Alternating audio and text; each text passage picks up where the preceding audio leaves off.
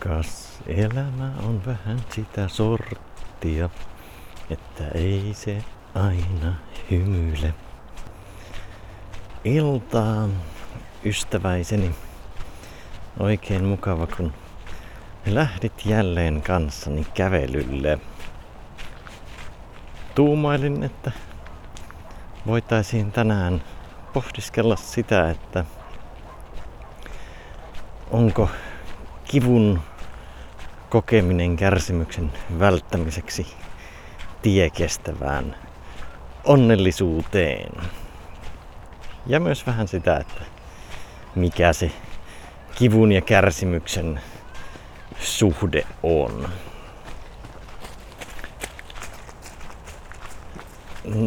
Sen takia nostan nämä esiin, kun itse pidän aika tärkeänä noiden konseptien erottelua ja ymmärrystä siitä, että mitä ne tarkoittaa ja mikä rooli niillä on elämässä ja miten niitä ne auttaa konsepteina vähän tulkitsemaan tätä elämää ja erilaisia valintoja tuolla meidän arjessa ja miksei juhlassakin.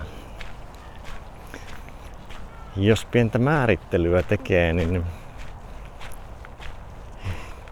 kivulla, kipuna puhun nytten oikeastaan kaikenlaisesta kivusta, oli se sitten fysiologinen kipu tai sitten vaikka emotionaalinen tai mentaalinen kipu. Ja tarkoitan myös semmosia asioita, jotka tuottaa vastahankausta eikä välttämättä semmoista kovaa kipua, mutta joka tapauksessa jotain, mikä on, joka täytyy selkeästi kohdata ja joka ehkä tuntuu epämiellyttävältä. Ja kärsimyksellä sitten meinaan sitä, että tai itse joskus pari vuotta sitten eräs tuttava minulta kysyy, että mitä sä tarkoitat, tai että määrittele kärsimys. Niin pohdin siinä hetken ja totesin, että kärsimys olisi kroonistunutta kivun kohtaamattomuutta. Eli kun kipu on jätetty kohtaamatta, niin se muuttuu jossain kohtaa kärsimykseksi. Ja voi, voi hyvin olla, että aina sitä kipua ei ole voinut tietoisesti kohdata tai sitä kärsimystä, kärsimyksen muodostumista ei voi välttää. Mutta usein kuitenkin voi. Joko ennakoiden tai sitten myös jälkikäteen purkaa sitä kärsimystä pois sillä, että kohtaa sen kivun, mikä tuottaa sen kroonistuneena sen kärsimykseen. Ja tästä jotain käytännön esimerkkejä, niin fysiologisella puolella varmaan aika selkeitä on tommoset hyvinvointiin liittyvät, vaikka treenaaminen vaatii kivun kokemista siinä itse treenissä ja toisaalta myös sinne lähtemisessä. Et joskus jopa se treeniin lähteminen on semmoinen isompi kivun ylitys kuin se itse treenaaminen, joka voi olla sitten ihan nautinnollistakin, mutta niin, niin se tuottaa hyvinvointia pitkällä tähtäimellä ja poistaa kärsimystä, ainakin oikein tehtynä. Ja sitten myös vaikka ravintopuolella, niin se, että valitseeko, jos nyt on päätynyt esimerkiksi, ei tulisi muuten käytyä vaikka pikaruokaravintoloissa, mutta on päätynyt vaikka polttariporukan seurassa Heseen tai Mäkkiin, niin pystyykö siellä silti sitten tekemään kokemaan pienen kivun siitä, että ehkä se ei ole niin hyvä kuin se hamppari, se salaatti, mutta se voi poistaa kärsimystä pitkällä tähtäimellä. Ja sitten tietysti unen saralla niin se, että katsooko vielä yhden jakson jotain vaikka Stranger Thingsia myöhään illalla, kun binge watchaa sarjoja vai päättääkö mennä nukkumaan ja tähdätä hyvinvointiin sillä saralla.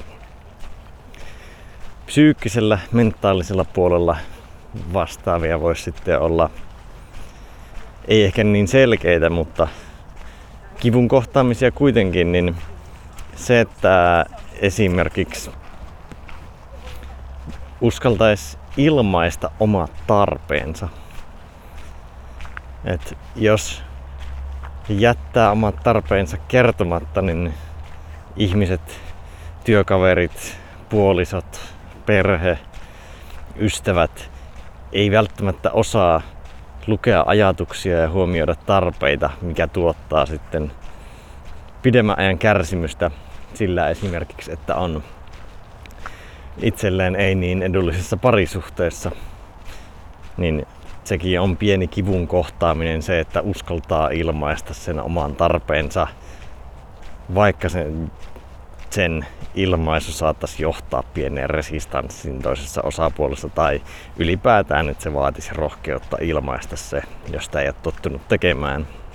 Tai sitten vaikkapa uskaltaako ilmaista oman mielipiteensä esimerkiksi jossain työpaikan palaverissa vai onko sitten niin, että ei ikinä ilmaise mielipiteintään ja on siellä omassa mielessään, päässään sisäisesti katkera vuosien ajan ja kokee siten kärsimystä. Ja useinhan se kärsimyksen valitseminen noin lyhyellä tähtäimellä tässä hetkessä saattaa olla helpompaa kuin se kivun valitseminen. Koska se kipu vaatii selkeää kohtaamista ja kärsimys yleensä syntyy siitä, että kun sä vaan jätät sen kivun kohtaamatta, niin on helpompaa valita tekemättömyys kuin tekeminen, ainakaan epämiellyttävä tekeminen.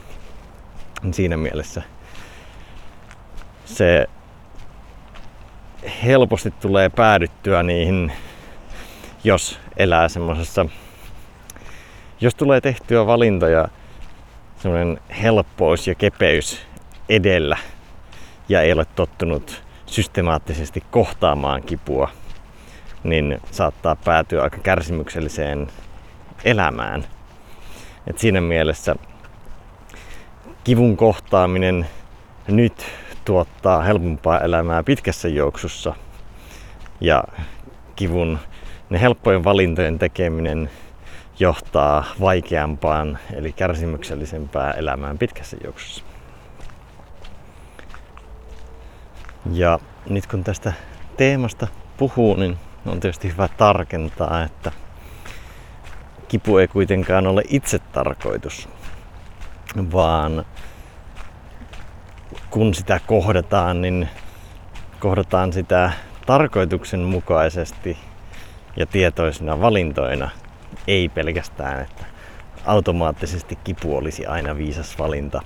Eihän se sitä tietenkään ole, vaan se on viisas valinta silloin, jos se selkeästi kannattaa siinä, että sillä pystyy poistamaan tulevaa kärsimystä. että ei, niinku, ei kipua kivun itsensä takia, vaan kärsimyksen poistamisen takia. Ja sittenhän tähän teemaan liittyy myös se, että ei tämä kivun poistaminen ja tai kivun kohtaaminen ja kärsimyksen vähentäminen liity vain itseen, vaan se liittyy myös muihin. Et jos ne ei niin välitä itsestään, mutta välittää muista, niin usein se, että sinä koet paljon kärsimystä, välittyy tavalla tai toisella sinun ympärillä oleviin. Sekä ihmisiin että eläimiin, ympäristöön, luontoon, kaikkeen, koska mitä, mitä enemmän on negatiivisissa ajatuksissa ja oman päänsä sisällä, niin sitä vähemmän tulee ajatelleeksi ja huomioineeksi muita ja omaa ympäristöään. Niin siinä mielessä kivun kohtaaminen on myös muita hyödyttävä teko tai muille, muille valuva hyöty ja vaikuttaa myös muiden ihmisten onnellisuuteen. Ja tässä tuli nyt mieleen myös yksi esimerkki eräänlaista kivun kohtaamisesta, mikä vaikuttaa tai on, toimii esimerkkinä niin anteeksi anto muille ihmisille on sellainen, että sekin vaatii tietynlaisen hyppäyksen rohkeutta, varsinkin jos se asia on katkeroiduttanut ja painanut mielessä pitkään, niin se, että pystyy kohtaamaan ja hyväksymään ja myöntämään, antamaan toiselle anteeksi, niin se vaikuttaa välittömästi siihen, välittömästi vapauttaa sitä omaa kärsimystä, mutta mahdollisesti vaikuttaa ja usein vaikuttaa myös jonkun toisen ihmisen kärsimystä vähentävästi. Ja yksi ohjesääntö, mitä tähän ainakin löyhästi liittyen on tullut itse toteutettua tähän kipuun ja kärsimykseen, niin liittyy nautintojen kokemiseen erityisesti, koska nautinnothan on monesti asioita, jotka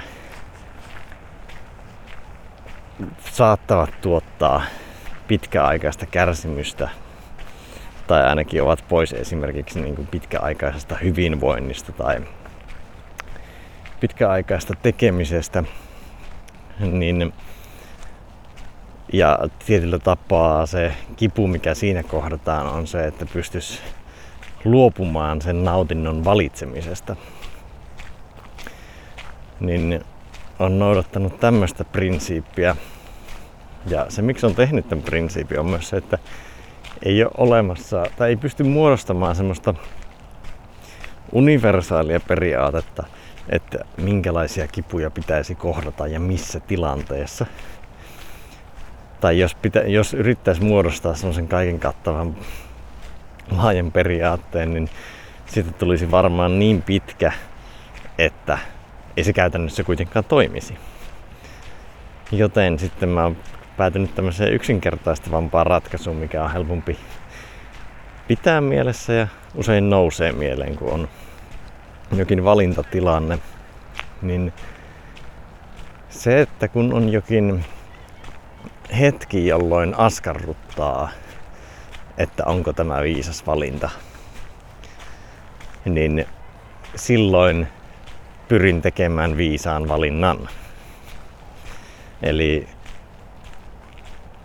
tilanteet, joissa valinta tuntuu tosi selkeältä, vaikka että nyt haluan alkoholillisen oluen, niin jos se tilanne on selkeästi se, niin sitten mä vaan otan sen oluen ja en askaroi sitä enempää. Tai jos se on toiseen suuntaan se, että en mä nyt vähän halua tuota tiettyä nautintoa tällä hetkellä, niin se on tosi helppoa. Mutta sitten kun jää semmoiselle kahden vaiheille, että onkohan tämä nyt viisas valinta, onko tämä fiksua tässä hetkessä. Ja silloin kun herää tommonen ajatusreaktio tai tunnereaktio, niin on ottanut prinsiipi, että kallistuisin silloin sinne viisaan suuntaan. Ja se on toiminut yllättävän hyvin siinä, että se ohjaa aika systemaattisesti tekemään pikkasen enemmän niitä viisaita valintoja, vaikkapa hyvinvoinnin tai vuorovaikutuksen, mm, työn, erilaisten juttujen suhteen. Ainakin kaikki semmoisia asioiden suhteen, mihinkä liittyy jonkinlaista vastuuta tai missä se tilanne varsinkin kohdistuu muihin kuin minun itseeni tai sen valinnan vaikutukset. Niin se on ollut semmoinen hyvä prinsiippi ja sitä ei ole tarvinnut, siinä ei tarvitse kummoisia vuokaavioita käytellä. Se on ollut aika helppoa. Helppoa tehdä sitä valintaa ja sitten aika vähän tulee päädyttyä tilanteisiin, jossa jahkailisin hirveästi valintoja, vaan se on helpottanut sitä niin kuin suhteellisen, suoraa valinnan tekemistä. Ja on sillä saanut myös koulutettua omaa intuitiota sellaiseksi, että nyt kun pohdiskelen, niin kyllä mä nykyisin ehkä jahkailen vähemmän tai jään vähemmän semmoiseen välitilaan ainakaan hetkeä pidemmäksi aikaa, vaan pystyy selkeämmin tekemään päätöksiä ja olemaan myös niiden päätösten takana, eikä tule, tule turhia jossitteluita tai itsesyyttelyitä tai muita, muita siihen mukaan. Ja sitten yksi semmonen työkalu tai periaate, mikä myös liittyy paljon tähän kipu- ja kärsimysteemaan, on ollut täysillä murehtimisen periaate, joka syntyi joskus yhteistä firmaa puolison kanssa pyörittäessä, koska silloin tehtiin pariskuntana yrittämistä, niin muutenkinhan yrittäjyys saattaa helposti täyttää koko elämän, niin pariskuntana se varsinkin pystyy tekemään sen, ellei sille aseta selkeitä rajoja. Ja silloin kun vielä uskoi semmoiseen intuitiivisen toimintaan ja siinä mielessä niin kuin täyteen virtaavuuteen, niin helposti se sitten tekeminen vähän niin kuin täytti koko elämän, varsinkin kun oli firmalla semmoisia vaiheita, että esimerkiksi rakennettiin paljon ja oltiin projekteissa kiinni yötä päivää, niin se täytti koko elämän ja me päädyttiin usein semmoisiin tilanteisiin, että me saatettiin jopa iltasin nukkumaan mennessä sängyssä vielä pyöritellä. Tuli mieleen joku työmurhe. Ei me nyt mitään palavereita käyty enää, mutta joku murhe, murhe nousi mieleen ja sitten me saatettiin puida sitä, kun tuli sellainen rauhallinen hetki, missä se murhe taas pääsi pintaan, niin se illalla nukkumaan mennä saattaa sellaisen tarjota. Niin sitten kun oli itsellä tapana, että käsitellään heti asiat eikä jää, jää niin kuin jahkailemaan niiden kanssa, niin illalla tietysti väsyneenä tämä kokonaisuus johti siihen helposti, että me päädyttiin ennemminkin märehtimään kuin käsittelemään kunnolla niitä asioita. Ja meillä oli pikkasen, niin kuin se jäi sille koko ajan pikkasen jäyti siinä taustalla, eikä pystytty oikein välttämättä ratkaisemaan niitä asioita, vaan se vaan pyöri ja velloontui. Varsinkin jos se siihen liittyy vaikka jotain lukuja tai muuta, jota ei välttämättä nyt ollut saatavilla. Eli se jäi semmoisen mielessä pyörittelyn tasolle, vaikka sitä olisi kannattanut käsitellä työkalujen kanssa. Tai että sitä asiaa ei voinut vaikka vaan siinä millään tavalla ratkaista. Niin sitten tuli kehitettyä tämmöinen periaate, että silloin kun, varsinkin silloin kun on jokin asia, joka helposti voi kääntyä pienestä murheesta märehtimiseksi, eli toisin sanoen kärsimykseksi, niin otettiin tämmöinen täysillä murehtimisen politiikka. Eli jos se asia on joka tapauksessa kohdattava jossain kohtaa, niin kohdataan se sitten kunnolla. Eikä toimita niin, että kohdataan sitä pikkuhiljaa. Joskus sekin on hyvä strategia, mutta usein sen asian taklaaminen vaatii semmoisen kunnon käsittelyn. Ja sen, että otetaan siihen monta näkökulmaa, mietitään sitä asiaa eri kulmista, tuodaan sitä harmautta, koska helposti silloin väsyneessä, negammassa moodissa ja sinne värehdintämoodissa asia on aika mustavalkoinen ja yhdestä näkökulmasta katsottu, niin se, että tulisi katsottua sitä kaikista kulmista ja ehkä mietittyä, että onko se nyt oikeasti murehtimisen arvoinen.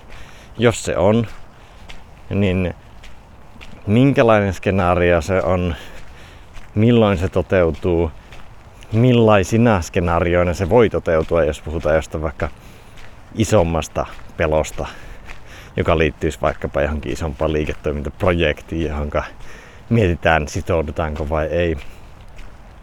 Sitten tuli käytettyä Tim Ferrisiltä bongattua fear setting harjoitusta, että listas eri skenaarioita ihan kunnon kauhuskenaarioista pieniin negatiivisiin skenaarioihin, realistisimpaan skenaarioon, optimistiseen skenaarioon.